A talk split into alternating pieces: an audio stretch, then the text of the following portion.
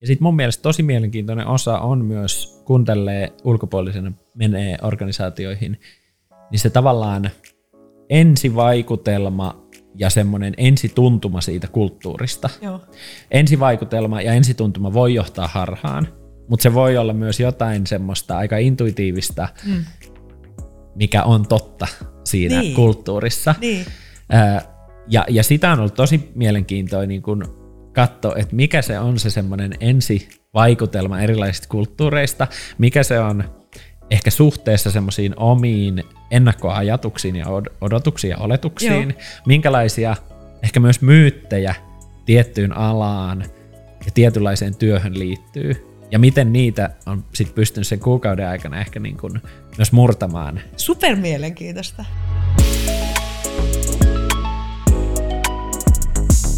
Tervetuloa Ilona Rauhala podcastiin. Hei, loistava Jaakko saada jutella sun kanssa tässä seuraavan tunnin aikana työelämästä ja koeaikaprojektista, jonka sä toteutit. Tervetuloa. Kiitos, mukava olla täällä ja mukava jutella sun kanssa. Tota, sä oot, sä oot hämmästyttävä henkilö, kun aina kun mä näen sua, niin mä luulen, että mä tiedän kaikki projektit, missä sä oot, koska mähän niin kuin silleen pidän itseni valveutuneena ja mä seuraan kaikkia, mutta sit nytkin tässä ennen kuin lähdettiin kuvaamaan, niin sä oot taas kertonut viisi muuta projektia, mitä sulla on menossa, että sä oot tollanen, niin kuin, sä oot psykologi, me ollaan sillä kollegoita, sä oot tuotantotalo- tuotantotalouden insinööri, mutta sä taidat kutsua itseäsi organisaatiopsykologiksi vai mitä titteliä sä käytät itsestäsi nykyään? Kyllä mä organisaatiopsykologi ja yrittäjä ehkä on semmoiselta niin kuin syvimmältä ammatilliselta identiteetiltä, niin että se tuotantotalouden dippa insius on ehkä semmoinen lisätyökalu mun työkalupakkiin, että on vähän semmoista kaupallista osaamista myös, mutta Joo. kyllä mä organisaatiopsykologina itseni pidän. Sä oot tota, toteuttanut tänä vuonna tai kuluneen vuoden aikana, se on itse asiassa sulla vähän niin kuin edelleen menossa, niin Joo. aivan mielettömän mielenkiintoisen projektin koeaika-nimisen yhdessä Duunitorin kanssa ja 12 organisaation kanssa, Joo. 12 eri toimialalla. Ja sit se on ollut niin kuin aika mielenkiintoinen niin kuin mediaprojekti, jossa sitten sä oot joka kuukausi ollut eri, eri tota, yrityksessä tai organisaatiossa töissä ja siitä on tehty kampanja, niin kerro mulle, niin kuin, että mistä, mistä, tällainen, niin kuin, mistä sä saat näitä ideoita? Mistä tämä idea on lähtenyt liikkeelle? No tämä idea, tästä on annettava krediittiä myös mun ystävälle Jyrille, ja Onko Jyrillä sukunime? Onhan sille. Vai haluatko sanoa sitä? Mä voin kertoa Joo, sen, okay. kunhan se tuossa palaa mun mieleen. Okay. Niin. Mut ystäväsi Jyri. Jyri. Jyrin, Jyrin kanssa 2018 vuonna me jo ö, keskusteltiin tämmöisestä formaatti-ideasta kuin koeaika. Ja, ja ajatuksena siis oli rakentaa tämmöinen tutkimusmatka suomalaiseen työelämään. Silloin itse asiassa meidän ajatus oli se, että Jyri olisi päähenkilö tässä okay. formaatissa. Joo. Ja mä olisin työpsykologina organisaatiopsykologina ikään kuin sivusta kommentaattorin roolissa. Joo. No Jyri Mokoma meni ja sai uusia töitä. Se on inhottava, kun Se ihmiset... on inhottava, kun ihmiset tekee töitä. Joo. Ja, ja tota, sitten tämä hautautui sen myötä tämä koko idea tästä formaatista useammaksi vuodeksi. Sitten 2020 vuoden aikana mä olin itse just itse asiassa aloittanut uudessa työssä. Mä muistan. Ja, Koska me, me silloin, sä olit silloin, niihin aikoihin myöskin coaching koulutuksessa, kyllä. mitä mä vedin. Ja sitten se jotenkin noihin aikoihin, sulta oli tullut myöskin se kirja itse asiassa, minkä sä oot kirjoittanut, missä rakas isäni on ollut myöskin Joo, yhtenä johdon merkitystä kirja. Me tavattiin siellä tota, nimittäin äh, kirjajulkkareissa. Kyllä. Joo. No Joo. niin, mutta niin, takaisin tarinaan. Joo, silloin mä olin aloittanut uudessa duunissa sen organisaation osalta ja työn osalta kaikki vaikutti olevan niin kuin paperilla kunnossa. No sitten siinä tuli monenlaisia muutoksia, vähän yrityskauppaa ja muuta. Ja mä en itse löytänyt omaa paikkaani mm. ammatillisesti sieltä. Tuommoisessa tilanteessa helposti voi käydä niin. Että... Niin. Joo. Että se identifioituminen ei oikein tiennyt, mihin tässä identifioituu, kun mm. yhtäkkiä olikin eri organisaatio ikään kuin Joo. kyseessä. Silloin oli mulla ehkä ammatillisesti isoin semmoinen ikään kuin, ei nyt, en mä tiedä, um, umpikuja tyyppinen fiilis, että hetkonen, että mitäs nyt pitäisi tehdä. Ja silloin mulla palas mieleen tämä ajatus tästä formaatista, joka Keskustelu meillä oli Jyrin valmiina, kanssa. Niin. valmiina ikään kuin oli slidedekki kunnossa ja me oltiin Jyrin kanssa sitä jumpattu yhdessä. Ja, ja tota, sitten mä kysyin Jyriltä, että hei, että onko ok, jos mä lähden tätä formaattia viemään eteenpäin. Jyri sanoi, että ehdottomasti, jos saat homman rokkaamaan, niin antaa mennä. Mm. Mä otin yhteyttä Duunitoriin ja, ja myin sinne tämän ajatuksen tästä formaatista. Ja sitten me, sit me yhdessä lähdettiin etsiä 12 ennakkoluulotonta erilaista organisaatioa mukaan tähän projektiin, missä se perusajatus siis on se, että 12 kuukauden aikana 12 eri toimialaa, 12 erilaista työtä mm. ja ikään kuin sinne kulissien taakse katsomaan, katsomaan sitä, että miltä suomalainen työelämä näyttää, minkä, minkälaisia ne erilaiset työt on, mitä vaatimuksia ehkä erilaisissa töissä myös on. Ja, ja ehkä mulla semmoinen henkilökohtainen motivaattori tähän niin projektiin oli myös se, että jos sitä aikoo tämmöisenä nuorena märkäkorvana olla jonkinlainen työelämäasiantuntija,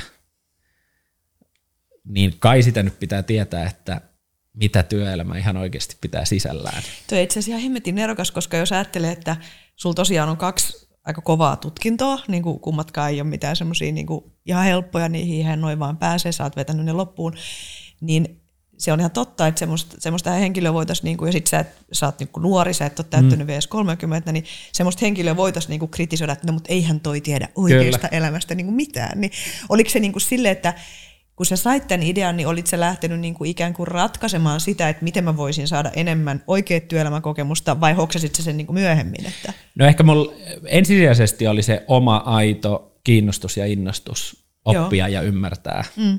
enemmän, mm. enemmän työelämästä. Ja, ja tod, niin kuin todettakoon se, että, että mä aika semmoisen suoran polun niin kuin lukion penkiltä armeijan kautta menin yliopistoon ja hankin noin kaksi tutkintoa. Mm.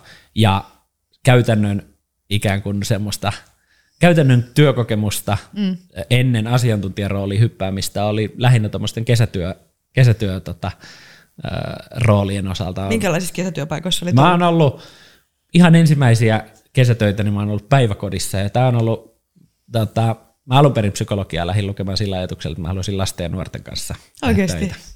Ja, Ihanaa, ja sitten se, se muuttui, muuttui sitten siinä opintojen aikana enemmän siirtyi tähän niin kuin työ, työpsykologian puolelle, mutta että lasten ja nuorten parissa on tullut tehty päiväkodissa hommia, on tullut erilaiset kerho- ja leiritoimintaa vedettyä, ja, ja se on ollut niin kuin nuorena semmoinen, mihin mä ajattelisin, mm. ajattelin, että mä tulisin suuntautua. Toki sitten tuli erilaisia kesätöinä tehtaalla lähdeveden pullottamolla ja, okay. ja muuttomiehenä ja muita tämmöisiä rooleja myös, myös tehty. Mutta että aika semmoinen suoraviivainen polku Joo. Niin kuin yliopiston penkille ja sitten asiantuntijarooliin. Mm, mm. Ja sitten sitä niin kuin reflektoi ihan sisäsyntyisesti jo omista tar- tarpeista lähtien, että ehkä mun kannattaisi tutustua tähän työelämään vähän tarkemmin. Ja ehkä siinä varmaan myös tämmöinen uskottavuusjuttu toki myös on mielessä, mielessä niin. pyörinyt niin. Että et, et kannuksensa pitää hankkia niin. jollain tavalla, ja ehkä tämä on mulle yksi tapa niitä kannuksia joten, hankkimiseen. Jotenkin mä ajattelin, että kyllä mulla ainakin itselläni on ollut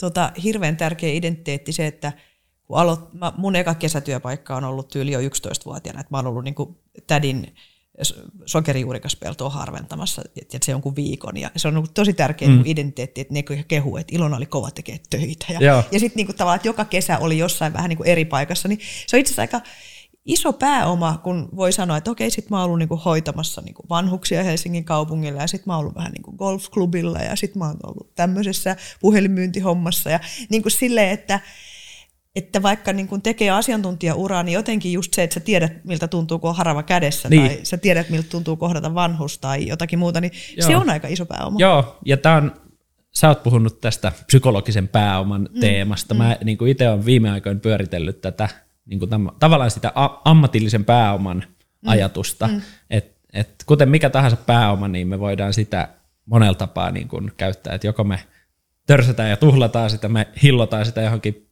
tota, säästöpossuun, tai sitten me voidaan laittaa se ikään kuin kasvamaan korkoa korolle. Niin, niin. Ja, ja jotenkin se on niin kuin tämmöinen erilaisen ammatillisen kokemuksen hankkiminen on myös sitä ikään kuin hyvää pääomaa, mitä voi sitten niin kuin laittaa kasvamaan Niin. korkoa korolle. Ja tä, vähän tämmöisellä mentaliteetilla mä oon tähän niin koeaikaprojektiinkin lähtenyt, että tämä on hyvää pääomaa täällä uran alkuvaiheilla, Todellakin, ihan joka, joka kasvaa varmasti mm. korkoa korolle aika hyvin. To, toi on ollut sulle, mä, mä haluan tässä podcastissa nyt kuulla tosi niin kuin tarkkaankin kaikkiin noista sun kokemuksia, mutta tietenkin tulee mieleen, että toi on sen lisäksi, että sä oot totta kai saanut tästä korvauksen tästä vuodesta, että, että sä et ole tehnyt tätä pelkästään hyvän tekeväisyytenä, mutta kyllähän tämä on ollut aika iso investointi sun tulevaisuuden ja kokemuspääomaan, josta mä uskon, että sä tuut niin kuin louhimaan vielä 40 vuodenkin päästä Joo. tai toivottavasti 70 vuoden päästä, koska mehän eletään satavuotiaaksi. Kyllä, kyllä. kyllä mä muistan ensimmäinen päivä, kun tämä projekti lähti liikkeelle. Mä aloitin hoiva-alalla kehitysvammaisten tämmöisessä asumisyksikössä Rinnekodilla. Joo. Ja sitten mä olin, ekana päivänä astuin sen sisään ja fiilis oli, että mitä hemmettiä mä teen täällä. Siinä vaiheessa tämä tuntui ihan hullulta, että miksi mä investoin Oliko sulla sillä, että vuoteni. kenen, kenen idea tämä Kyllä. oli? Joo, okei. et, et, miksi mä tähän olen lähtenyt mm. ja lähtemässä. Mm. Et iso investointi tavallaan siinä mielessä, että Ajallinen. vuosi, mm. vuosi aika pitkälti uhrattu mm. niin kun oma arki, työarki siihen. Mm. Mutta sitten samaan aikaan ajattelee, että tämä on nimenomaan investointi, Niin. että et tästä kertyy semmoista pääomaa itselle. Mm. Ja sitten kyllä mä niinku itse toivon, että tämän kautta, mitä me ollaan tätä Duunitorin kanssa yhdessä tuon su- suomalaisessa niinku työelämä somessa mm. jo nyt nostettu erilaisia teemoja esille, ja sitten tullaan niin kuin kirjan muodossa ja tämmöisen dokkarin muodossa tätä nostamaan esille, niin ajatus on, että semmoisia niin tärkeitä työelämäteemoja voi tämän kautta sit myös isomman yleisön Ihan varmasti. niin kuin ajatuksiin ja korviin, korviin kuultavaksi ja silmien nähtäväksi nostaa. Ja kyllä mä oon niin itse, itse tässä projektissa enemmän kuin tämmöinen ekoprojekti, niin mua kiinnostaa se Sanoit sä ego-projekti vai Ego, eko? ego. Niin, nyt, nyt, Ego-projekti, täytyy kyllä. kyllä. tarkentaa, että puhutaan ekologisuudesta vai egosta. Joo, joo. Et enemmän kuin tämmöinen nuor, nuoren asiantuntijan so, some-ego-projekti, mm, niin mm. kyllä mua kiinnostaa se aidosti niin kuin, ikään kuin suomalaisen työelämän tuntemus ja sitä kautta ehkä semmoinen niin kuin pintauttaa ja nostaa esille semmoisia erilaisia tärkeitä teemoja. Mitä me voidaan tehdä suomalaisesta työelämästä ylipäänsä, kuten mä omaksi työelämämissiokseni on sanonut, että miten me voidaan tehdä suomalaisesta työelämästä entistä mielekkäämpää ja merkityksellisempää. Mm. Se tarkoittaa, että se on tavallaan tervettä ja tehokasta. Ja sitten toisaalta, että miten voisit taas myös yksilöitä auttaa löytää semmoista työtä, sitä omaa paikkaansa joo, työelämässä. se on tosi tärkeää. Et, et tämmöiset tavallaan teemat mulla ehkä siellä taustalla semmoisina vaikuttimina. Joo. No hei, ennen kuin jatketaan tosta, niin mua kiinnostaa sellainen asia, että- kun monilla ihmisillähän on erilaisia ideoita, tiedätkö? Et, mm. et, tuolla on varmaan monta, monta tyyppiä, joilla on erilaisia presentaatioita ja ne on just jonkun kaverin, sulla se on Jyri ja jonkun kaverin kanssa siellä saunalla ajatella pienessä hifrakassa niin ideoinut, että tämmöinen projekti olisi siisti. Ni, niin sitten se usein tyssää siihen, että no kun se idea pitäisi sitten just myydä jollekin ja mm. sitten pitäisi niinku ruveta tekemään todellista. Ja me mun kollegan kanssa Irankin kanssa paljon niinku aina tätä ventiloida, että miten niinku asioita sieltä ideoiden maailmasta mm. saadaan siihen todelliseen maailmaan. Niin nyt sä puhuit, että sit sä, sit sä myit tämän idean Duunitorille, niin se kuulostaa niinku yhdellä lausella, Joo. sit mä vaan myin tämän Duunitorille tämän idean. Niin voitaisiko me mennä tohon vähän Joo. sisään, että mitä, kerro vähän siitä, siitä prosessista, että mistä sä keksit, että just Duunitori ja Joo. miten se myyntiprosessi lähti ja koska se ei varmaan ole, tai vai oliko se vaan silleen, että soitin vaan ja sitten sanoin, joo totta kai, mihin laitetaan nimet? No, mä en tiedä kehtaako tämän jälkeen sanoa, että melkein näin se meni, mutta, mutta okay. annetaan nyt kreditit. Siis Jyri Rasinmäki on, oli, Joo. oli tämä kaveri, jonka kanssa tätä ö, projektia lähdettiin niin kuin paketoimaan. Ja, ja tota, sitten kun mä Jyriltä olin kysynyt, että onko, onko ok, jos mä itse tämän lähden toteuttaa, että kun Jyri oli kiireinen muualla ja hän sanoi, että hänellä ei ole kaistaa, että, että korkeintaan hän voi tulla johonkin niin kuin vähän mukaan sivurooliin tai näin, Öö, niin mä toimin niin kuin työelämässä aika usein on järkevää toimia, kun lähdetään jotain niin kuin myymään. Mä mietin, että minkälaisia kontakteja mulla on. Mä tunsin Duunitorilta, Duunitorin kaupallisen johtajan Laurin. En Ootko? hyvin, Miten mutta tunsin muuten- somen kautta. Mennään, niin, mennään muuten siihen, että miksi sä tunsit, koska eikö niitä Joo. ole, että miksi joku tuntee. No mitä sä oot tehnyt sen hyväksi, että sä itse tunsit sen? Mm. No siinä oli osittain sattumuksia. Tavallaan bisnespuolella oltiin organisaatioina Joo. oltu aikaisemmin tekemisissä ja sitten somen kautta oltiin linkkauduttu. Ja Eli some on itse asiassa, niin kuin, kun monet kysyvät, että no kannattaako siellä somessa olla ja kannattaako siellä tehdä, niin mun vastaus olisi että ehdottomasti kannattaa. Niin. Kyllä mä, mä, varmaan mulla nämä projektit on niin kuin elävä esimerkki siitä niin kuin somen mahdollistavasta voimasta. Et, et, et, et, Mutta mä, mä itse asiassa laitoin, mä laitoin linkkariviestiä Laurille. Sitten sit me otettiin Duunitorin porukan kanssa muutama tota, Google Meet-tapaaminen, missä niin kuin mä, se oli korona-aikaa. Oliko se korona-aikaa, Öö, kun tämä projekti käynnistyi? Joo, oli joo. Joo. joo. joo. Et, joo koska tota, osa syy siitä myös, miten, miten irtautui silloin sestä työnantajasta, ja liittyi siihen, että oli myös korona, niin. Nämä lomautukset ja muut. Niin. Mutta tota, äh, me otettiin sitten Google Meet-tapaamisia, muutamat, missä mä kävin läpi sen idean heille vielä slide deckin muodossa. Sitten sit he lähti jumppaamaan sitä. Että tavallaan yksi olennainen osa mun mielestä tässä on, ja miten itsekin niin kun miettii näitä erilaisia formaatteja ja asioita, mm. on se tavallaan business case. Mm. Että Niin kuin asioilla pitää olla aina, että Niin, mitä, et- kuka tästä hyötyy, niin, miten, että et miksi tavallaan kannattaisi tehdä. ketä varten tätä tehdään, mm, mm. Ö, kuka tästä on valmis maksamaan, kuka tästä hyötyy, mm. miksi, miksi tätä on niin kuin järkevä tehdä, mm. ja sitten toki et myös se käytäntö, että no miten tämä ihan käytännössä voitaisiin toteuttaa. Niin.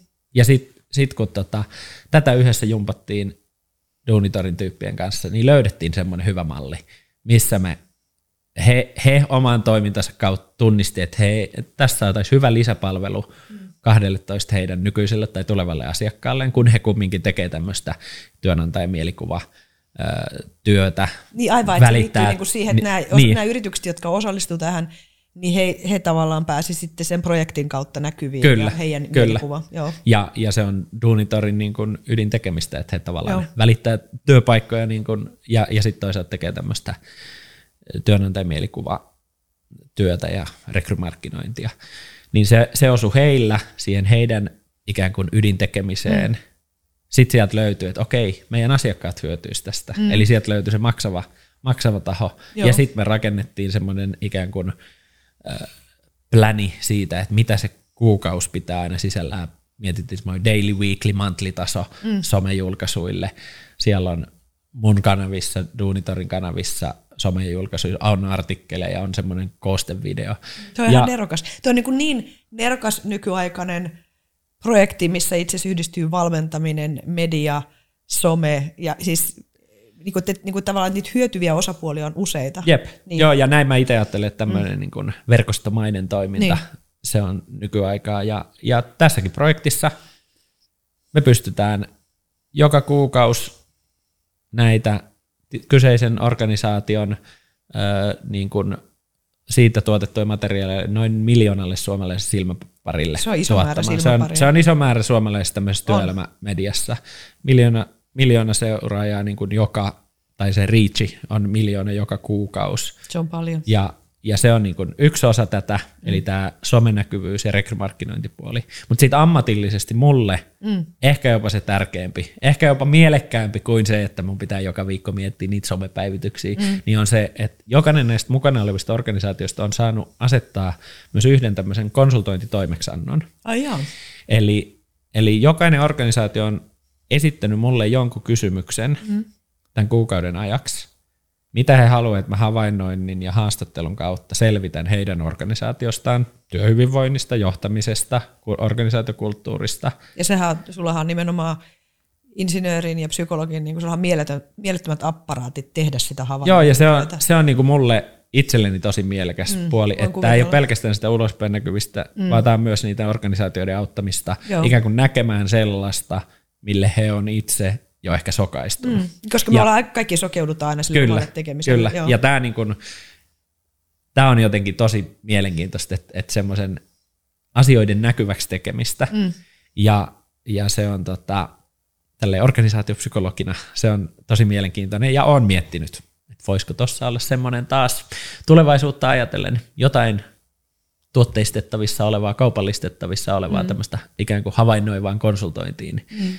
Liittyvää, liittyvää tekemistä. Se on tavallaan tämmöistä, niin kuin, nyt mennään vähän tämmöiseen ammattiargonia, mutta tavallaan tällaista niin kuin shainilaista prosessikonsultoinnin ideaa, että mennään eka vaan ja katsotaan, miten asiat Kyllä. toimii. Ja sit, Kyllä. Koska niin kuin tavallaan tämä ajatus, että kaikki on informaatiota, niin sä oot varmaan niin kuin, voin vaan kuvitella, kuinka paljon sulla on kertynyt informaatiota ehkä läppäriin vihkoa, mutta ennen kaikkea sun niin kuin mielenmalleihin. On, siitä, että... joo.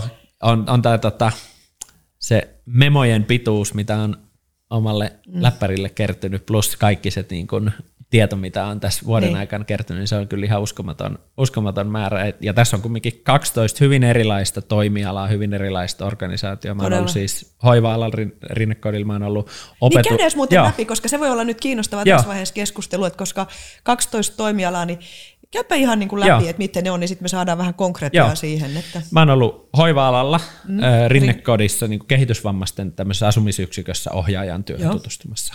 Sitten mä oon ollut opetusalalla OAJin kautta peruskoulun puolella opettajien työhön tutustumassa DNAlla. Asia... Oliko se muuten jossain tietyssä koulussa? Joo, mä olin Lahessa omassa syntymäkaupungissa, niin siellä Alaste. Kivimaan koululla, ala, yläkoulussa tämmöinen tota, yhtenäis, yhtenäiskoulu. Sitten mä oon ollut telekomalalla niin asiakaspalvelutyöhön tutustumassa DNAlla, Raksa-alalla niin kuin insinöörityöhön tutustumassa YITllä – franchising-yrittäjän arkeen tutustumassa ärkioskin kauppiaan saappaissa. Siinä sä varmaan näet aika paljon myös suomalaista, niin kuin, joo, suomalaista niin sanotusti tavallista Kansan elämää. syvät rivit. Kansan syvät rivit joo, Rlle. Kyllä. Niin, joo. Sitten mä oon ollut vesivekillä kattoremonttien myyntityöhön, joo. nimenomaan siihen myynti, myyntiin tutustumassa – Niitä ollut... päivityksiä mä katsoin, kun mä oon, Joo. mun isoisä on ollut talonrakentaja ja mulla on niin tämmöinen syvä niin kuin jotenkin tämmöinen talon rakentaminen ja insinöörityö on tärkeää, niin joo. niin joo, ne oli hyviä. Joo. Sitten tämmöiseen bisneskonsultointipuoleen EYllä Ernst Youngilla, Joo. HR-asiantuntijan rooli tuolla Iisillä, sitten mä oon ollut tehdastyöhön tutustumassa linjastotyöhön Framerille, joka tekee tämmöisiä äh, ikään kuin nykyaikaisia puhelinkoppeja toimistotiloihin. Sitten Oliko mä... se ihan niin kuin linjalla. Mä oon ollut sen linjalla. Ja sitten, nyky, nykyajassa. toki siellä on paljon automatisoitu, mutta mä olin siellä linjalla ja sitten siinä tuotannon suunnittelussa ja, ja siinä niin kuin näkemässä monen, monenlaista. Sitten on ollut IT-alalla, digialla, ö, ö, varhaiskasvatuksen puolella Vantaan kaupungilla päiväkodissa ja sitten viimeinen kuukausi tulee olemaan niin kuin, ö, itse duunitorille paluu tavallaan niiden teemojen äärelle, että miten me autetaan ihmisiä Joo. Työhön, työhön kiinni. Onko se niin, itse asiassa mehän kuvataan tätä nyt tammikuussa 22, niin onko Joo. se niin, että se vikakuukausi on itse asiassa nyt toi helmikuu sitten? Joo, Joo. eli kohta tuossa helmikuu 22 on toi Vuosi viimeinen. alkaa Alkaa olla niin kuin pitkällä tämä tää tota etappi. Ja kyllä tässä on, niin kuin, tämä on ollut äärimmäisen opettavainen matka no, itselle ja, ja pikkuhiljaa aletaan olla siinä vaiheessa, että mä alan niitä oppeja mm. ää, kasaamaan yhteen. On tarkoitus, että meillä on kirjaprojekti jo käynnissä, missä Joo. on ajatuksena ehkä se, että, että mitä tämmöinen tutkimusmatka voi opettaa meille kaikille. Ja sä lupasitkin, että sä voit tähän loppuun antaa sit vähän niin kuin sneak peekkejä siitä, Joo. mitä sulla on. Kyllä. Niin tota, niin vähän haluaisin sanoa tuosta jotain ennen kuin mä, mä haluan kysyä vähän sit sieltä alusta, alusta tiettyjä kysymyksiä, mutta niin, haluaisit se Ei, ei, siis tavallaan, että tässä ollaan siinä vaiheessa, että tämä varsinainen tutkimusmatka alkaa kohta olemaan lopuillaan, Joo. ja sitten alkaa semmoinen ikään kuin jälkireflektio, kirjoitustyö, dok- dokkarin kasaamistyö, minkä kautta on sitten ehkä, jos tämän vuoden aikana on ollut pitkälti somessa myös tämmöinen ikään kuin rekrymarkkinointi, employer branding, Joo. kaupallinen yhteistyöpuoli, niin sitten tässä jälkityössä on tarkoitus nostaa sitten enemmän niitä ehkä niin kuin yhteiskunnallisia teemoja Joo. työelämään liittyen. Ja, ja se on, se on, niin kuin, on kutkuttavaa tietyllä tavalla, kun on päässyt näkemään niitä suomalaisen työelämän realiteetteja mm. ja monenlaisia puolia puolia. Tota, silloin kun tämä projekti käynnistyi, mä muistan kun sulta tuli niitä eka, ekoja Launching videoita, niin sit mä ajattelin, että tämä on ihan mielettömän niin fiksu juttu ja voi vitsi, tämä on tosi... Niin, tiesit sä, te ette ainakaan siinä sanonut siinä launchauksessa, että miten ne yritykset tulee kaikki olemaan. Siinä oli ehkä jotakin. Tiesitkö, tiesittekö te heti, kun se projekti käynnistyi, niin tiesitkö jo, mitkä ne 12 organisaatio tulee olemaan? En. Okei. Okay. Ja, Eli... ja realiteetti tavallaan, eihän koskaan kaikki, kaikki ole niin kuin pelkästään sitä siistiä pintaliitoa ja helppoa, Niin, vaan niin. kyllä tämä oli myös aikamoinen työ ja jumppa. Me oltiin sovittu niin, että kun meillä on kuusi ensimmäistä firmaa kasassa, Niin. niin sitten me uskalletaan launchata tämä homma Okei, ja joo. luottaa siihen. Joku sitä me- mäkin me katoin siinä, että, Joo. koska mäkin olen tar- tarkka silleen, mä että onkohan se niin, että siinä ei vielä ole kaikki. Eli todella te lähditte ennen kuin kaikki Kyllä, ja, ja kyllä siinä niin kuin tavallaan hetkellisesti oltiin Veitsenterellä. Siis taisi olla lokakuu 21, niin joulukuuta 21 ei oltu vielä myyty. Okei. Okay. Eli, eli tota, ja Oliko se nyt tämä digijuttu? Digian IT, IT-ala ja, ja ol, taisi olla myös, joo, olikin näin, että alun perin itse asiassa meillä oli tarkoitus jo tammikuussa 21 aloittaa, Joo. mutta sitten siitä peru meidän niin kuin ikään kuin ensimmäiseksi suunniteltu Joo. kumppani, jonka kanssa melkein nimet oli jo paperissa. On se kuitenkin iso sitoumus niitä organisaatioita, On. päästää sinne niin tämmöiset silmäparit ja kamerat ja medianäkyvyyttä. Kyllä. Niin, niin siis siinä, siinä mielessä mun mielestä kauhean ymmärrettävää, että voi, vaikka voisi kuvitella, että no totta kai nyt varmaan kaikki haluaa, mutta, mutta se itse asiassa on niin yksinkertaista, Niin. niin. että päästään omaan organisaatioon ja sitten onhan siitä ollut heille myös vaivaa, että siellä On, joku, on, joku, on, on. joku jantteri pyörii Kyllä, ja tekee kyllä. memoa. Joo, ja on se, on se niin kuin iso kiitos ja hatunnosto on näille organisaatioille Todella. Annettava, mm. että he on halunneet tähän lähteä mukaan. Mm. Totta kai he saa tästä niin kuin positiivista näkyvyyttä mm. ja näin, mutta kyllä se myös on vaatinut heiltä, että, että he saa sieltä tiimit, joihin mä voin mennä. Niin, niin. He, he saa sieltä rekryttyä ihmisiä, jotka, jotka haluaa olla kameroiden eessä, sekään Niin. ei ole automaatio.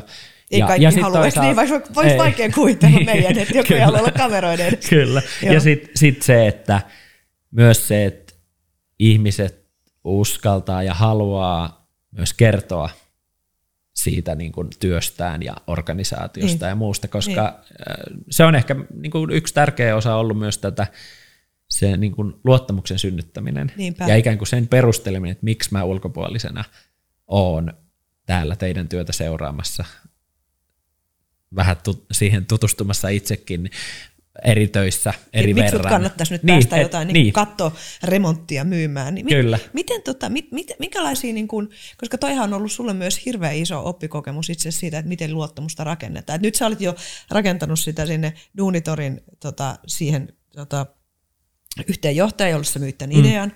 No sitten, ja se jalkatyö, että kun sä meet sinne organisaatioon, niin siellä se, että jonka kanssa sä meet, niin sun piti taas myydä se idea. Niin. Taas ihan toisesta näkökulmasta. Mitä sä oot oppinut luottamuksen rakentamisesta tämän vuoden aikana? No kyllä se varmaan niin kuin, yksi olennainen juttu on se, miten tärkeä on toimiva kommunikaatio ja oikea-aikainen kommunikaatio ja avoimuus. Ja, ja totta kai tällaiselle matkalle isompia ja pienempiä töppäyksiä tämmöisten asioiden suhteen, vaikka viestinnän suhteen, että et miten me viestitään organisaatioiden kanssa ja muuta, niin totta kai sellaisia on niin kuin myös mahtunut, että haluan myös sitä savuverhoa raottaa, että eihän, ei kaikki aina mekku Strömsössä. Yleensähän se ei, eikö niin, että ja se, se, on just sitä elämää. Niin. Että se ei ole tavallaan, että ja työelämäkin toimii loppujen lopuksi niin, että meillä on se hyvä suunnitelma ja sitten Niin. aletaan tekemään ja sitten siellä Niin. tulee kaikkea. Niin, ja sit, mutta että ehkä tämä niinku luottamuksen osalta se, että ihmisillä on riittävä tieto. Mm. No ehkä tämä voisi tämmöisen teoreettisenkin näkökulman. Niin. Tämä on tämä Antonovskin tämmöinen sense of coherence-ajatus, että et, Eli tavallaan, niin kuin, miten, mikä Tä- olisi sense of coherence? no, tavallaan suomeksi? ihmisillä, tämmö, ihmisillä on tämmöinen tarve tämmöisen koherenttiuden kokemuksen säilyttämiseen erilaisissa tilanteissa, johon vaikuttaa se, että sä ymmärrät, mitä tapahtuu, sä tiedät, niin kun, sit toinen on tämmöinen niin hallittavuus, että sä tiedät, miten sä voit itse vaikuttaa, ja sä tiedät sen merkityksen, että miksi asioita tapahtuu. Sä ymmärrät, hallitset ja ymmärrät miksi. Joo, Tiedät, eli, miksi. eli tavallaan just se, Joo. että ymmärrät, tiedät, miten sä itse voit niihin vaikuttaa, ja sitten se, että miksi tapahtuu. Joo. Niin on nämäkin on jo pelkästään tämmöisen niin kuin luottamuksen synnyttämisen kannalta itse asiassa aika olennaisia. Että mitä ihmettä täällä tapahtuu, miksi me ollaan tässä mukana ja mitä tämä vaatii multa. Joo. Ihan tuommoisista perusasioista se niin kuin tietyllä tavalla on lähtenyt liikkeelle. Eli onko se, itse asiassa niin kuin, nyt tämä on vähän tämmöinen niin metakysymys siis siinä mielessä, että jos ajattelee, että useinhan niin kuin mietitään sitä, että onko se niin, että organisaatio eri tasoilla, rakennetaanko luottamusta itse asiassa eri tavalla vaikkapa johtoon tai myyntiin, tai silloin jos joku idea myydään, tai sitten kun vaikka sä olit kuitenkin siellä sitä ihan suorittavaa työtä tekevän Mm. porukan kanssa tekemissä, niin onko luottamuksen rakentaminen erilaista vai samanlaista eri tasoilla? No ehkä tässä voi ainakin todeta sen, että vaikka luottamus olisi jollain tasolla mm. synnytetty, niin sehän ei tarkoita sitä, että se syntyy kerralla Niin. läpi organisaation. Eli vaikka me ollaan tämäkin projekti myyty mm. ja sinne organisaatioiden usein HR-johto ja Niin. viestintämarkkinointijohto, niin, niin sitten se pitää jatkuvasti niissä arjen tapaamisissa Niin. niin. myydä uudelleen ja uudelleen ihmisille. Ja ehkä se oli niinku semmoinen mielenkiintoinen ja samalla haastava tämmöistä sosiaalista kuormaa tuova tekijä tässä hankkeessa, jatkuvasti mun piti perustella, mm. sanottaa sitä, että miksi mä oon täällä. Et se ei ollut silleen, että sit kun sä, se organisaatio oli ostanut sen, niin sit siellä oli, kun sä menit sinne, niin punainen matti, Yeah. nyt, Jaakko tulee, hurray, vaan silleen, että vaan että sit sä oot vaan, että se päivä alkaa ja niin. Niin. on joku tiimikokous ja ne ei ehkä edes huomaa, että sä oot siellä. Kyllä. Ja sit sun pitää, että hei, I'm here. Niin, että kukas tänne nyt tuleekaan. Niin, Joo. niin. Koska mä muistan niin kuin aikoinaan silloin, kun teki tota psykologian harjoittelu, Joo. työtä ja mä olin tota Jorvin avoimella tota, niin kuin osastolla niin kuin tuolla psykiatrisella, niin siellä paljon niin kuin keskusteltiin siitä, että miten itse häiritsevää se oli, kun koko ajan tuli harjoittelijoita. Joo. Ja, ja sitten se on, niinku, koska se on hirveän tärkeää, että työelämään tulee harjoittelijoita, eikö niin, koska se on Jep. tärkeää, että ei tulla vaan sen pelkän opiskelun kanssa, mutta sitten, että miten se niinku integroidaan mm. siihen, niin, niin silloin, silloin mä muistan pohtineeni paljon, se oli kuitenkin viisi kuukautta se meidänkin harjoitteluaika, että et, et miten se on niinku win-win tilanne. Niin Joo. sä oot kohdannut ton joka kuukausi toi, että sä Joo. menet sinne niinku haalari päällä. Ja, Ja on nähnyt myös 12, niin kuin tämän projektin puitteissa 12 erilaista perehdytysprosessia. Toki menee ehkä Niin, vähän niin kuin niin. ohituskaista tyyppisesti, niin. että kaikkea ei perehdytetä, mutta on myös mielenkiintoista tarkastella sitä, että mistä elementeistä muodostuu Joo. semmoinen hyvä, tervetullut, asiantunteva, osaava perehdytysprosessi ja se kokemus siitä. Joo. että et se on tota, ollut myös semmoinen mielenkiintoinen, mitä on, mitä on niin päässyt näkemään. Ja sitten myös ja se, eikö se ole niinku ihan, jos ajattelee niinku mieli, työnantaja brändin näkökulmasta, niin se on yksi tärkeimpiä prosesseja, Kyllä. että miten organisaatio hoitaa. Kyllä se Joo. onboardaus, miten Joo. se, miten se niin kuin tapahtuu Joo. ja, ja onnistutaanko siinä vai ei. Mm. Ja sitten mun mielestä tosi mielenkiintoinen osa on myös, kun tälleen ulkopuolisena menee organisaatioihin, niin se tavallaan ensivaikutelma ja semmoinen ensituntuma siitä kulttuurista. Joo. Ensivaikutelma ja ensituntuma voi johtaa harhaan, mutta se voi olla myös jotain semmoista aika intuitiivista, mm. mikä on totta siinä Niin. kulttuurissa. Niin. Ää, ja, ja sitä on ollut tosi mielenkiintoinen niin kun katsoa, että mikä se on se semmoinen ensivaikutelma erilaisista kulttuureista, mikä se on ehkä suhteessa semmoisiin omiin ennakkoajatuksiin ja od- odotuksiin ja oletuksiin, Joo. minkälaisia ehkä myös myyttejä tiettyyn alaan ja tietynlaiseen työhön liittyy, ja miten niitä on sit pystynyt sen kuukauden aikana ehkä niin kuin myös murtamaan. Super mielenkiintoista. Niin kuin, joten, tota, koska useinhan sanotaan, että luota ensivaikutelmaa. Mm. Mutta sitten sanotaan toisaalta myös, että älä koskaan niin kuin, luota ensivaikutelmaa. Jep. Niin mitä sä sanoisit, niin kuin, mitä sä opit ensivaikutelman merkityksestä? No ehkä, ehkä siinä on, on hyvä olla tietoinen siitä, että ensivaikutelmaan vaikuttaa aina ne omat ennakko-odotukset ja oletukset ja Uskomukset ennakkoluulot ja, ja- uskomukset. Entiset kokemukset. Niin. Joo. Et, et se ennakko, tai se niin kuin ensivaikutelma ei ole harhaton, eikä se ole objektiivinen. Mutta kyllä mun mielestä niin kuin sanoisin, että, että kyllä näissäkin organisaatioissa, missä on ollut, niin se ensivaikutelma, niin kyllä sieltä on löytynyt ikään kuin paljon semmoisia asioita, mitkä sitten ikään kuin on validoinut sitä ensivaikutelmaa sen kuukauden aikana. Toki mä nyt psykologina itse alan miettiä, että onko se vaan vahvistusvääristymä, Niin mikä se ajattelussa. Mutta onko sulla mitään semmoista esimerkiksi esimerkkiä, mitä sä voisit sillä ympäripyöreästi sanoa, että ei tietenkään haluta tässä Joo. nyt kertoa minkään organisaation mitään luottamuksellisia asioita Joo. ja sä et voi tehdä, tehdäkään sitä, mutta jotain yleisvaikutelmaa esimerkiksi tuosta. No kyllä vaikka niin kun, jos jossain organisaatiossa on pyydetty tarkastelemaan vaikka niin kuin johtamiskulttuuriin liittyviä asioita, mm. niin sieltä on usein, kun mä oon ensimmäisten päivien aikanakin niin päässyt perehtyä siihen työhön ja mm. kulttuuriin, ja sitten mä oon päässyt havainnoimaan sitä työtä ja ensimmäisiä haastatteluja ihmisten kanssa käymään, mm. Niin se on mielenkiintoinen tämmöinen iteratiivinen prosessi, mikä siinä kuukauden aikana tapahtuu. Että sieltä tulee alkuun hyvin sekalaisia syötteitä, Joo. erilaisia datapisteitä ikään Joo. kuin. Ja sit sä alat pikkuhiljaa löytää sieltä semmoisia yhteisiä nimittäjiä, Joo. yhteisiä tekijöitä, mitkä tulee erilaisina sanotuksina. Osa tulee rivien välistä, osa tulee eksplisiittisesti sanottuna.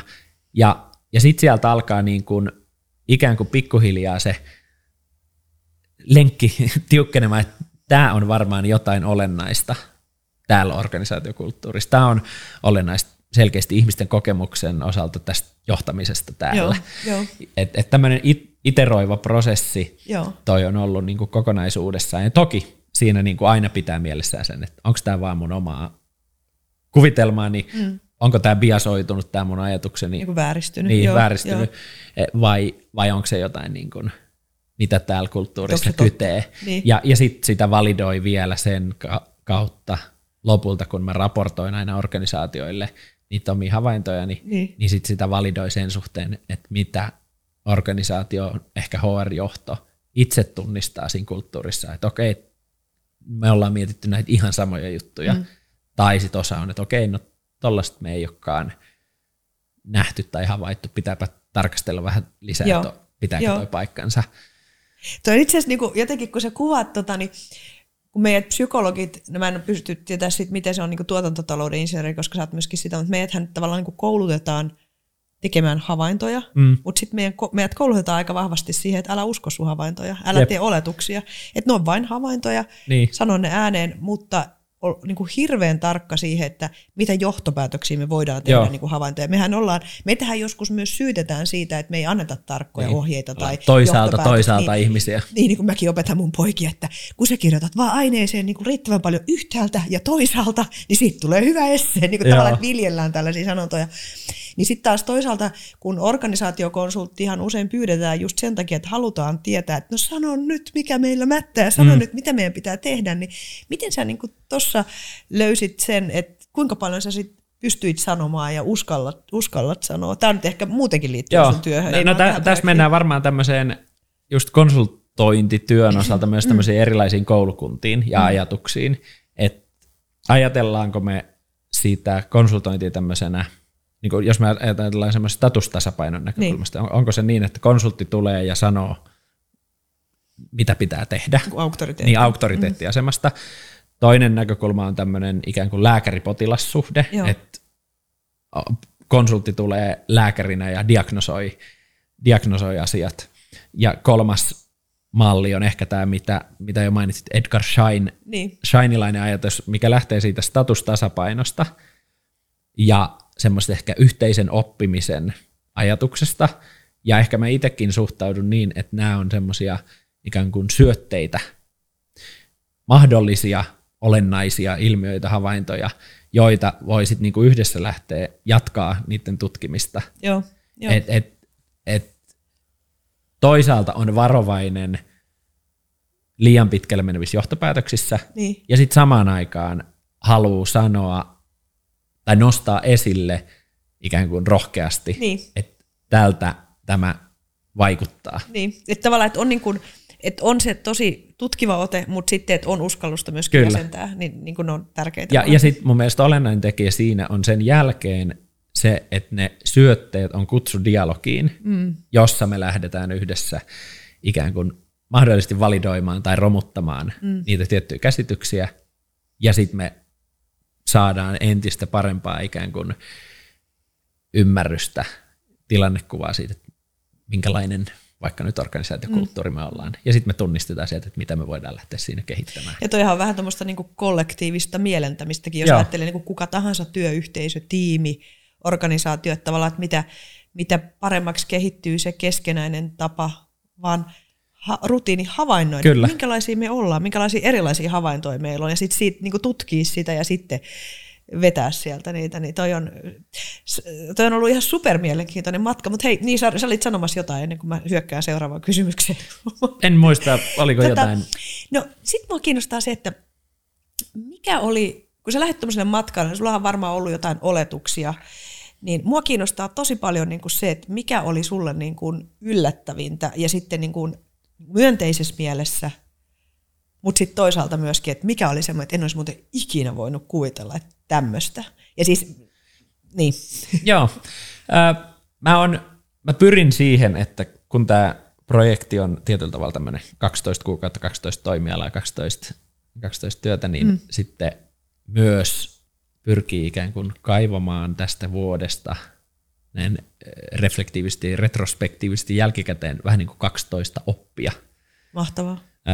Ja niitä mä tavallaan tällä hetkellä just kasaan, että mitä, mitä mä oon oikeasti nähnyt ja oppinut mm.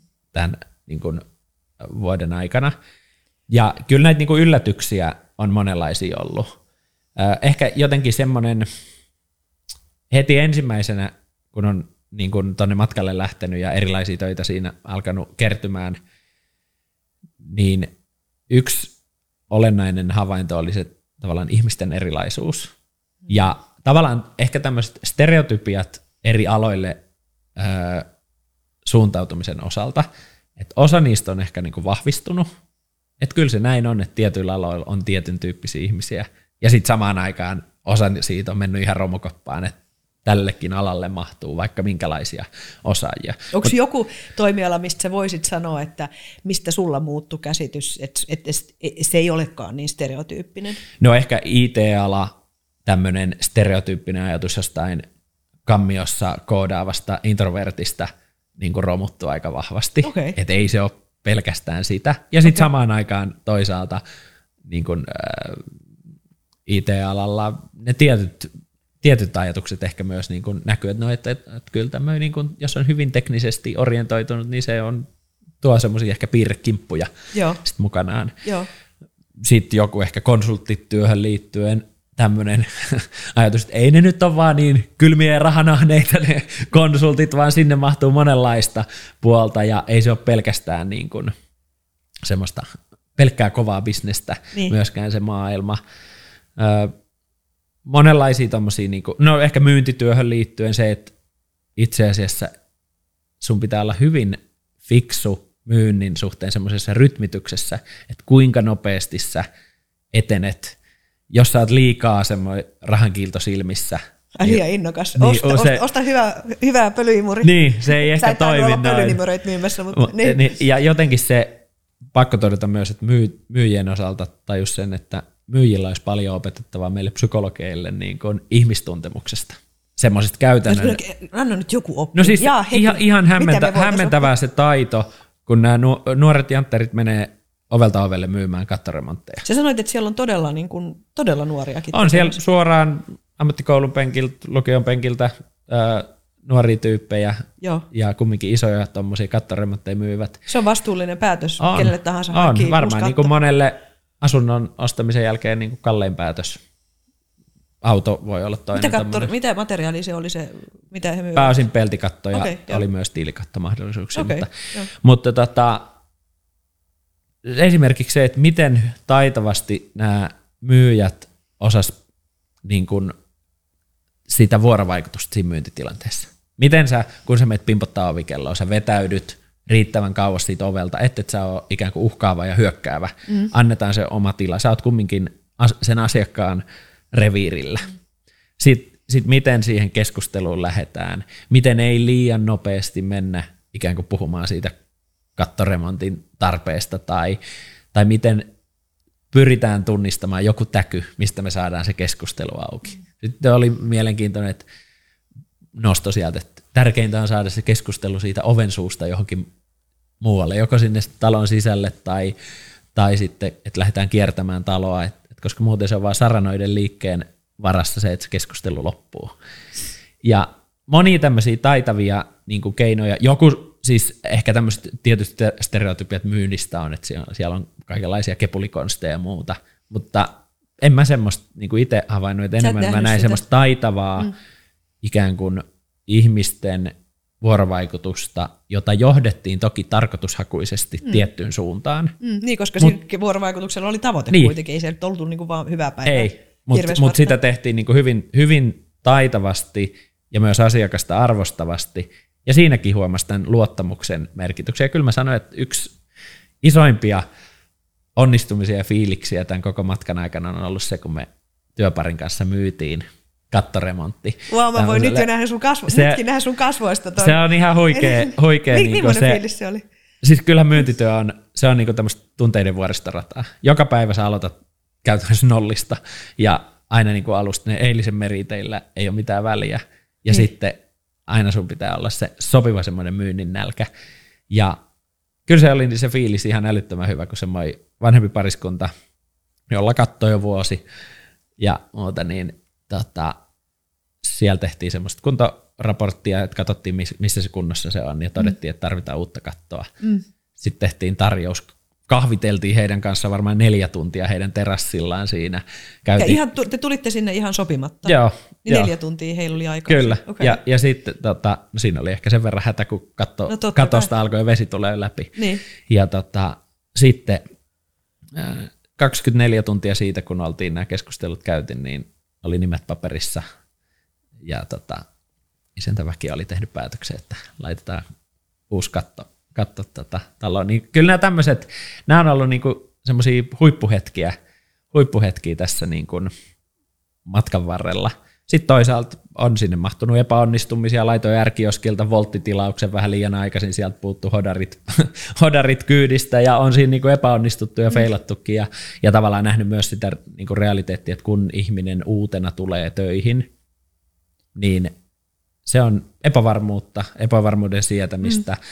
sen sietämistä, että jatkuvasti on vähän tyhmä olo, Niin. kuten mullakin. Mulla on 12, 12 kertaa tämän vuoden aikana ollut tyhmä olo, että mä en ymmärrä tätä työtä, mä en tiedä, miten tämä niin kuin, homma hoituu, ja sitten siihen pikkuhiljaa pääsee mukaan. Mähän aina sanon sitä, että ihmisen paras tapa ihmisen kehittyä on se, että se altistaa itsensä koko Kyllä. tyhmyyden kokemukselle. Niin mit, onko sä, mitä sä sanoisit siihen? Onko se tärkeintä sun? Tai mitä se opetti sulle? Kyllä mä, kyllä mä sanoisin, että se on niin kuin mahdollisuus, silloin antaa itselle mahdollisuuden oppia. Niin. Ja mä itse tykkään tämmöistä ajatuksesta myös, että me työelämässä niin kuin, meillä on kaksi moodia, että meillä on toinen tämmöinen ikään kuin oravan pyörämoodi ja suoritusmoodi, mm. ja toinen on tämmöinen reflektiomoodi. Mm. Ja usein silloin, kun sä oot haasteiden edessä tai sä oot erilaisissa ikään kuin murrosvaiheissa, selkäseinää vasten urallasi tai työssä tai muuta, niin silloin sä joko pakotetusti tai muutenkin sä menet siihen reflektiomoodiin, Joo. Mikä usein auttaa sitten myös siinä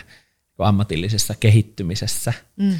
Ja jotenkin ehkä tämmöinen yksi teema, mikä tämän vuoden aikana on noussut jotenkin esille tosi vahvasti, on, on tämmöinen niin ammatillinen itsetuntemus, mm. mikä on mun mielestä äärimmäisen tärkeä ja olennainen osa sitä, että jos sä haluat tavallaan löytää sen oman paikkas työelämässä, mm. että sä tunnet, että millainen sä oot luonteeltas, mistä sä oot kiinnostunut, mitä sä osaat, minkälaisia tavoitteita sulla on, minkälaisia arvoja sulla on, kuinka paljon sä haluat työlle suhrata, mm. mikä sen työn rooli on sun elämässä ja näin poispäin.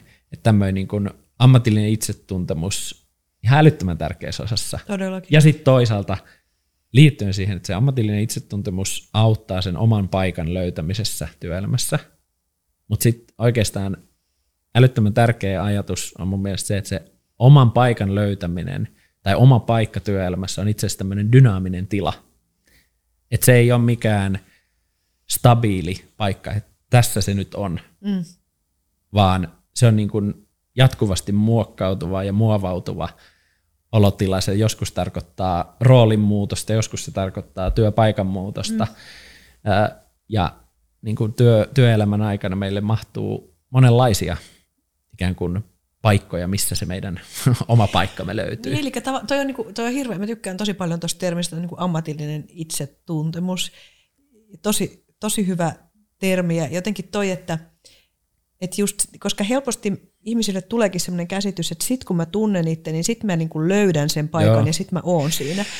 Ja, ja sitten kun itsekin tietää sen, että siis hei mä teen mun unelmatyötä, mutta mm. koko ajan niin tuntuu, että sit just kun sä pääset seuraavaan kohtaan, niin sit sä jo oot silleen, että hei no mitäs nyt, mitäs nyt, että se ei, niin kuin, että se ei niin kuin pääty. Ja se on, on ehkä se, että me ihmiset ehkä luulee, että nyt mulla on mennyt joku huonosti, kun mun tilanne kriisiytyy, vaan Joo. ei, kun sehän on just se, että se kriisiytyy sen takia, koska sä oot jo oppinut jotain ja se jo ymmärrät Kyllä. jotain ja se haastaa sua menee taas Eteenpäin. seuraavaan eteenpäin. Joo. Ja toi, mitä sä sanoit, että onko se sitten sitä, että pitääkö mun oppia jotain uutta vai vaihdaks mä työpaikkaa, että mistä, niin, mistä sen sun mielestä sit voi tietää, että mitä pitää tehdä seuraavaksi? Eihän sitä välttämättä aina tiedäkään.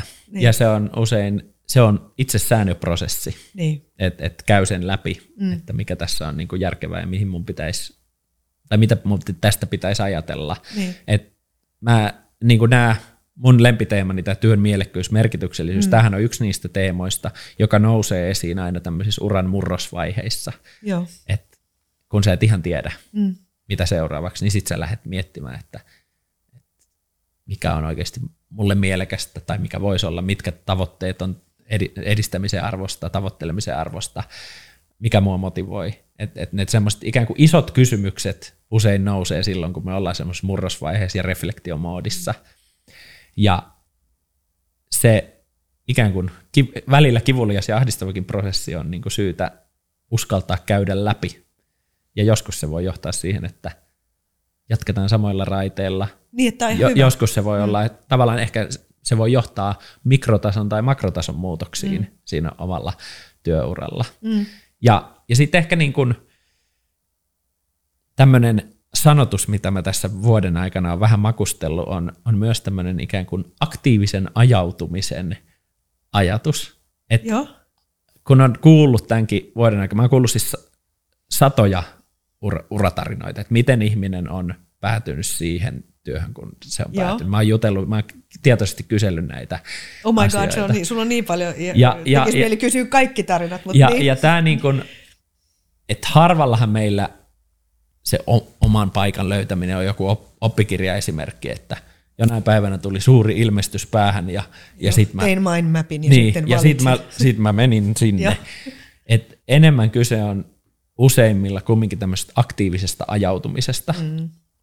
Et sattumukset johtaa erilaisiin asioihin. Vaikutteet, mahdollisuudet. Niin, ja sit, sitten tietyllä tavalla siinä on tärkeä kumminkin, että sä et ole semmoinen passiivinen ajopuu, vaan sä oot aktiivinen toimija, ovien avaaja, mahdollisuuksien ka- niin kuin Niin. kartottaja Niin. siinä ajautumisen keskellä, ja sä voit löytää sieltä niitä ikään kuin kiintopisteitä. Miten sun, kun sä sanoit, että sä oot kuullut satoja uratarinoita, siis varmaan ihan miele- mielettömän niin kuin mielenkiintoisen. Mä, mun mieli lähtee jo heti eläytymään kaikki, että kahel, ka- 12 eri toimialalla. Ja, niin, onko ihmiset, kokeeko ihmiset, niin kun jos sun pitäisi sanoa, että 50 prosenttia tai 50 prosenttia, kokeeko ihmiset enemmän, että ne on ajautunut vai että he on itse hakeutunut näille, kun mitä sä ko- kohtasit siellä ihan ruohonjuuritasolla?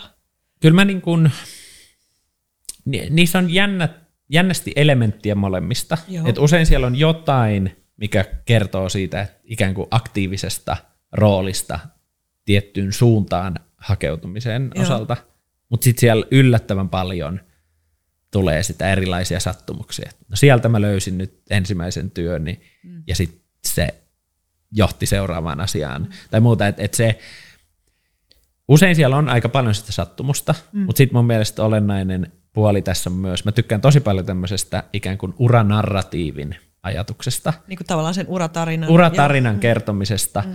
ja siinähän kyse on myös siitä, että ihminen retrospektiivisesti jälkikäteen ikään kuin rakentaa sen tarinan mielessään tietynlaiseksi, Joo. jolloin ehkä korostuu enemmän, enemmän se aktiivinen rooli, että tälleenhän mä tänne suunnittelinkin kuin semmoinen sattumukset. Niin. Ja se voi olla niin kuin, se voi olla terapeuttista ja se voi olla hyvä, että ihmisellä on semmoinen uratarina Joo. tai narratiivi itsestä, että aktiivisesti Itse on. ohjasin. Itse Joo, ohjasin. joo.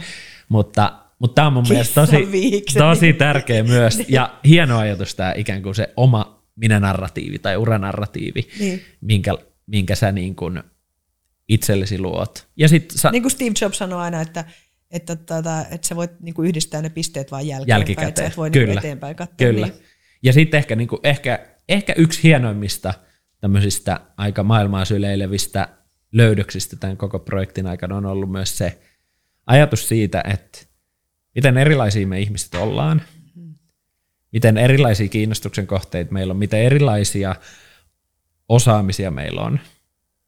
Ja periaatteessa se riittää, että sä löydät yhden työn, Niin.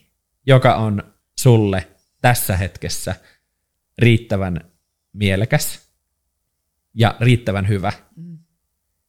Ja tietyllä tavalla siitähän se ikään kuin yhteiskunta ja työelämä ja sen toimivuus rakentuu. Niin. Että me päädytään erilaisiin pisteisiin, erilaisiin rooleihin. Meillä on erilaisia kiinnostuksen kohteita, osaamisia. Joo. Ja se työelämä tavallaan palapelinä kasautuu sen varaa, että mitä me yksilöinä mm. siellä erilaisiin, erilaisia töitä tehdään. Mm.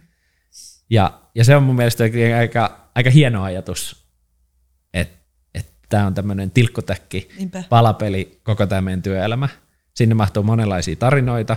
Seuraava formaatti, jota mä tuun tulevaisuudessa myös tekemään, mua kiinnostaa ihan älyttömästi nämä tämmöiset niin kuin tositarinat työelämästä, Joo. niiden kerääminen. Ja, ja tämä on niin kuin Mä jo näen, miten sä tuut tekemään ihan mielettömän hyvin on formaatteja niin kun- tästä. Joo. tosi mielenkiintoinen ja, ja se on samalla myös niin kuin, se on siisti, siisti ajatus, se on hieno ajatus niin kuin työelämä tämmöisenä tilkkutäkkinä niin. ja palapelinä. Tota, toi, mä tykkään, kun sä sanoit, että sun lempiteema on, on työelämän mielekkyys, merkityksellisyys. Mä huomaan, että muhun resonoi entistä enemmän koko ajan nimenomaan tämä ajatus työelämän mielekkyydestä. Että tavallaan nythän niin työelämän merkityksellisyydestä on puhuttu paljon ja rakas isänikin Aaltosen mm. Tapio on siitä puhunut ja kirjoittanut ja te olette kirjoittanut sen kirjan ja se on niin kuin, tosi niin kuin semmoinen ollut trendaava teema. Mä välillä huomaan, että se merkityksellisyys on niin iso, että jos rupeaa niin itsekin kysymään omasta työstä, että no mitä merkitystä tällä mun Jep. työllä on, niin siinä helposti niin kuin ajautuu vastaukset, no en mä tiedä ja onkohan Kyllä. täällä mitään merkitystä. Että se on tavallaan niin kuin too big. Mutta mut sitten kun me puhutaan mielekkyydestä, niin se on hirveän paljon On. Niin kuin armollisempi ja lähestyttävämpi, vaan että onko tämä mielekästä. Jep. Joo, ja tää on, tää on, mä, mä oon itse päätymässä samoille Joo. urille ajatuksissani, että et tämmöinen inhimillinen perustarve mm. ihmisellä on se, että oma oleminen, eläminen, tekeminen, työ Niin. on mielekästä. Niin. Eli se tuntuu itselle Niin. mieluisalta, että se make sense, siinä niin. on jotain järkeä, silloin se on sun arvojes ja muiden mukaista, siinä on järkevät päämäärät Niin. ja tavoitteet. Niin. Sitten on tämä toinen puoli, ikään kuin tämmöinen purposeajattelu ja Niin. niin. laajempi merkitys, Niin. niin. että onko tällä työlläni jotain laajempaa merkitystä. Niin. Joskus sitä on, joskus sitä ei ole, joskus sä et vaan huomaa sitä, Mut usein kyse on siitä, Niin. niin. mutta ei kaiken työn tarvikaan olla mitään maailman parantamista. Niin, koska siitä tulee helposti sellainen eksistentiaalinen Joo. kysymys, jossa vaan rajat häviää, ja sitten kun rajat häviää, niin sittenhän asiaa ei ole. Niin. Niin. Kuin tavallaan.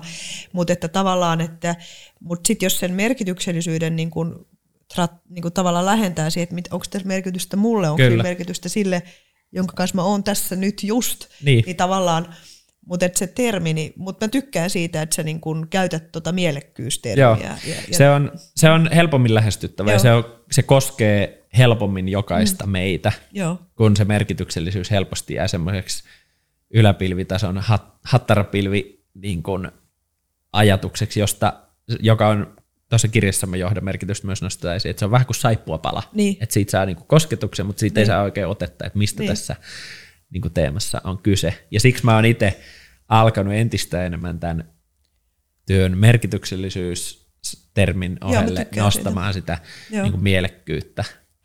Jaakko, tota, äh, tämä on ihan, ihan super mielenkiintoista keskustella sun kanssa. Ja mä huomaan, että tässä on niin kuin monta, me voitaisiin tehdä tämmöinen 12 keskustelun, 12 keskustelua, 12 teemaa, tämmöinen sarja.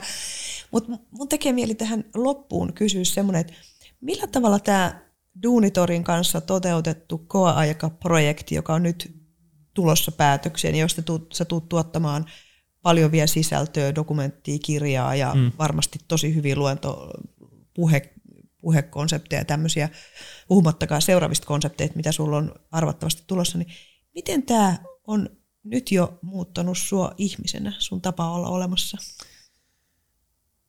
Kyllä se on antanut niin kuin, se on maadottanut ehkä sen kautta, että näkee ja ymmärtää niitä työelämän realiteetteja monipuolisemmin. Se on antanut ymmärrystä siitä, että miten tietystä perspektiivistä katsottuna ehkä myös etuoikeutetussa asemassa itse on työelämässä. Toki niin kun mä katson sitä taas subjektiivisesti, että mun mielestä mä saan tehdä sellaista työtä, mikä mulle on äärimmäisen hienoa ja motivoivaa ja mielekästä. Mm. Ja sitten toivoa, toivoa voi, että sitten taas ne ihmiset, jotka tekee erilaisia töitä, niin omasta työstään voi samalla tavalla kokea sen niin mielekkääksi. Mutta se on maadottanut myös tämmöisen ikään kuin asiantuntijateoriasfääreistä tuonut siihen niin kuin arjen realiteettien tasolle, että mitä työelämä on, mitä mm. se työnteko on, millaista se eri ihmisille on. Sitten se on ehkä myös vahvistanut semmoista organisaatiopsykologin identiteettiä, mm, että et haluaa olla niin kuin kehittämässä suomalaista työelämää. Ja sitten toi on toiminut ikään kuin ensimmäisenä tämmöisenä myös ehkä niin kuin, äh, isompana jotenkin julkisen vaikuttamisen projektin, tämmöisen mediaprojektina. Mm. Ja kyllä mä itse henkilökohtaisesti huomaan, että mua hirveän paljon kiinnostaa tämänkin kokemuksen pohjalta se, että miten oman työnsä kautta omassa roolissaan voisi olla niin kuin nostamassa esiin median ja somen kautta myös semmoisia niin tärkeitä työelämäteemoja, Joo. tärkeitä hienoja tarinoita Joo. Niin työelämästä. Mikä oli sulle kaikista helpoin toimiala?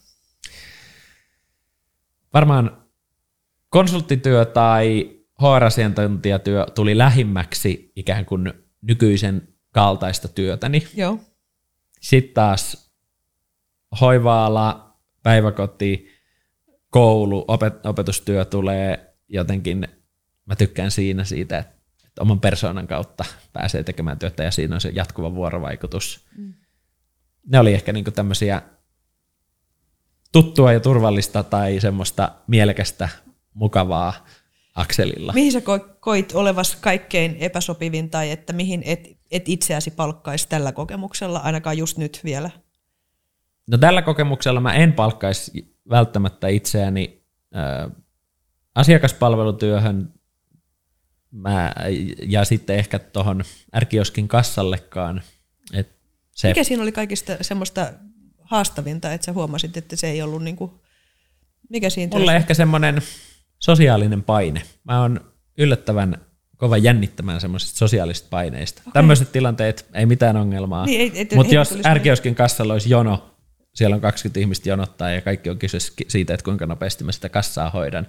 Tai siellä DNAn tota, asiakaspalvelupuhelimessa, että siellä on jono ja mun pitää hoitaa teknisiä asioita kuntoon. Mm.